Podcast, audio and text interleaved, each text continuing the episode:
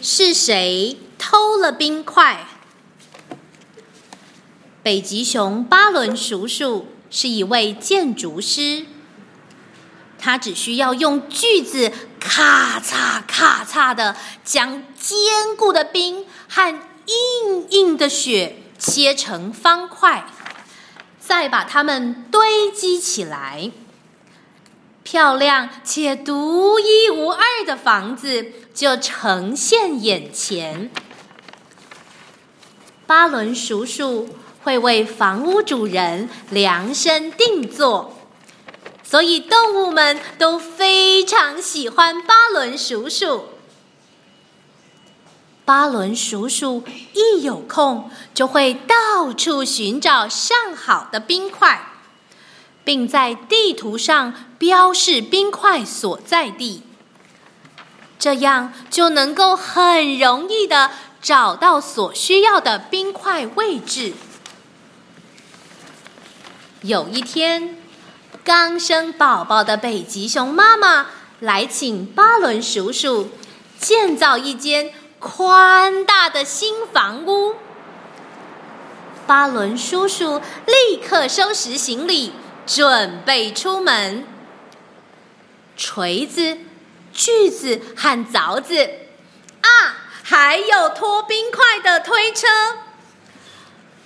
巴伦叔叔每次去取冰块时，想到住进新房屋的动物们的笑脸，便会特别满足。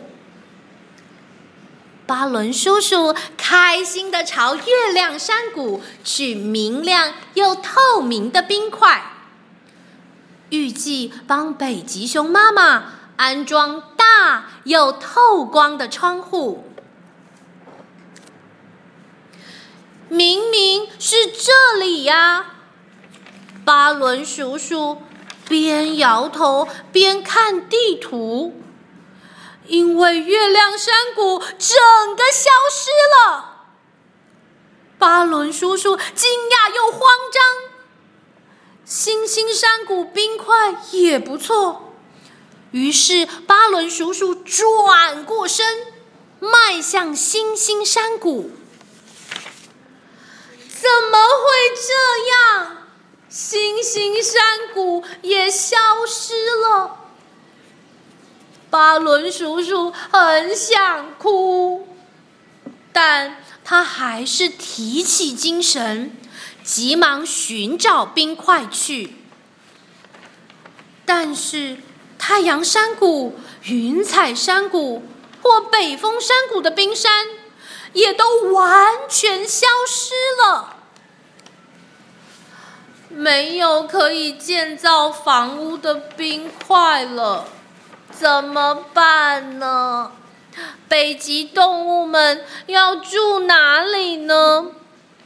巴伦叔叔放声大哭起来。巴伦叔叔握紧拳头，全身颤抖着说：“北极出现了偷冰块的小偷。”巴伦叔叔下定决心要抓到小偷。巴伦叔叔去找太阳公公，开门见山的问：“有没有看到是谁偷了冰块？”太阳公公说：“是没有颜色、气味的二氧化碳。”巴伦叔叔又到城市去寻找二氧化碳。二氧化碳回答：“我没有偷走冰块，我只不过让它的地球温暖一些，像温室一样而已。”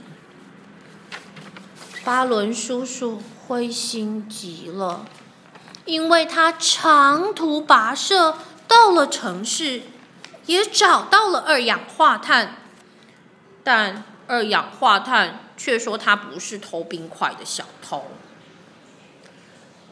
城市里的小朋友看到巴伦叔叔，听了他的故事以后，小朋友告诉巴伦叔叔，冰块不是被偷了，而是融化了。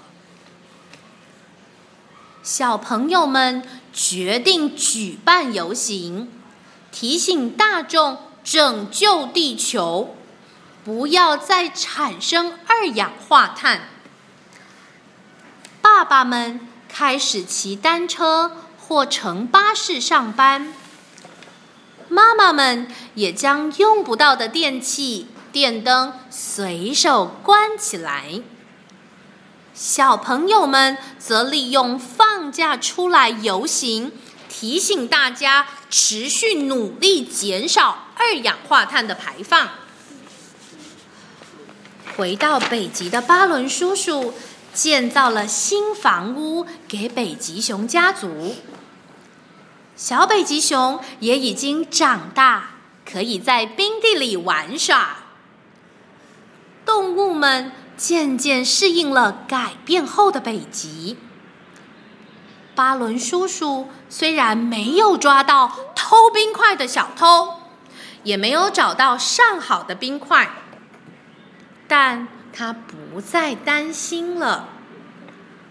只要我们一起努力，北极就不会。